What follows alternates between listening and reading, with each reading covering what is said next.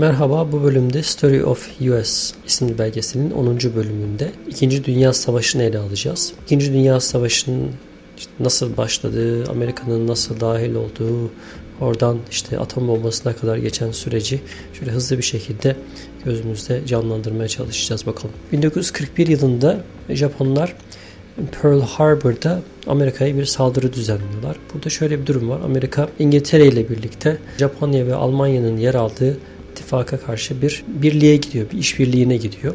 Savaşa herhangi bir müdahil olma durumu söz konusu değil.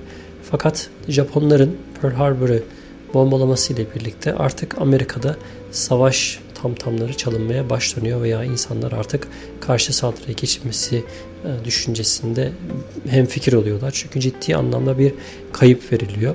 2000 üzerinde Amerika hayatını kaybediyor. Hatta bu yıllarda radar daha yeni gelişen bir teknoloji olmasına rağmen radarda uçakları görmesine rağmen, bunu rapor etmesine rağmen askerler yetkililerin bunu çok ciddiye almamasından dolayı büyük bir saldırıya uğruyorlar ve ciddi anlamda can ve mal kaybı veriliyor. Ertesi gün Amerika doğal olarak Japonya'ya savaş ilan ediyor.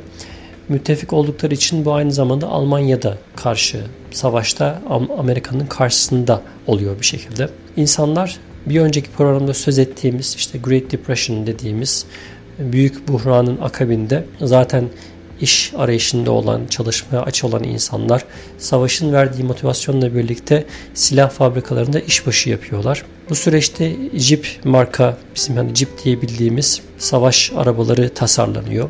Savaş sürecinde 600 bin kadar adet Jeep üretiliyor ve bunlar savaşta kullanılıyor. 88 bin tank, 7 bin gemi, 20 milyon silah ve 40 milyon kurşun üretiliyor bu süreçte. Amerika'da fabrikalarda. Kadınlar iş gücüne katılıyor. 1943 yılında 10 milyon Amerikalı askere alınıyor. Siyah ve beyaz askerler tabi bu dönemde yine farklı koğuşlarda kalıyorlar. İşte segregation devam ediyor. Hatta aynı amaç için savaşan askerler, aynı ülkenin insanları bir süre sonra e, bunu da bir şekilde e, bahane ederek 50'li 60'lı yıllarda Civil Rights Movement'a giden süreci bu şekilde başlatmış oluyorlar. Savaş Amerika'nın farklı saldırılarıyla değişik bir şekil alıyor. Özellikle Amerika'nın da bu kadar büyük bir askeri gücü aynı zamanda hani mühimmat anlamında da düşman güçlerinin iki katı kadar mühimmatı olduğu söyleniyor Amerikan ordusunun. D-Day diye bilinen çok önemli bir tarihi gün var Amerikan tarihinde. Hatta geçtiğimiz günlerde 5 Haziran'da bu Başkan Trump'ın işte Fransa'ya gitmesiyle birlikte tekrar kutlanan bir gün oldu. Normandy Landing, Normandy çıkartması diye bilinen bir operasyonla 5.4 milyon Amerikan askerinin bu süreçte kullanıldığı söyleniyor. Bu çıkartmada mühimmatın ötesinde kan bankalarına varıncaya kadar askeri anlamda ne kadar teçhizat varsa Amerika çok hazırlıklı bir şekilde bu operasyona hazırlanıyor. Omaha plajında 2000 Amerikan askerinin ölümüyle e, başlayan bir süreç artık geri dönüşü olmayan bir savaş şeklinde devam ediyor. Toplamda 126 bin asker ele geçiriliyor. Fakat e, savaş daha doğrusu bu çıkartma operasyon Amerika'nın lehine sonuçlanıyor. Almanya ele geçiriliyor.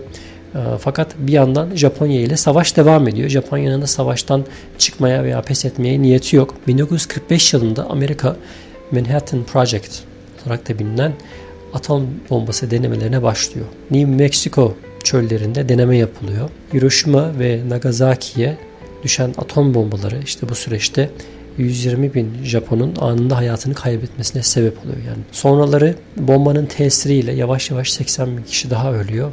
Yenilginin ardından Japonya savaştan çekiliyor fakat malumunuz olduğu üzere yaraları çok geç sarılacak büyük bir tahribat ortaya çıkıyor ve birkaç nesil boyunca çok büyük yaralar açıyor. Amerikan toplumunda da zaman zaman savaş karşıtları hep bu saldırıyı eleştirirler.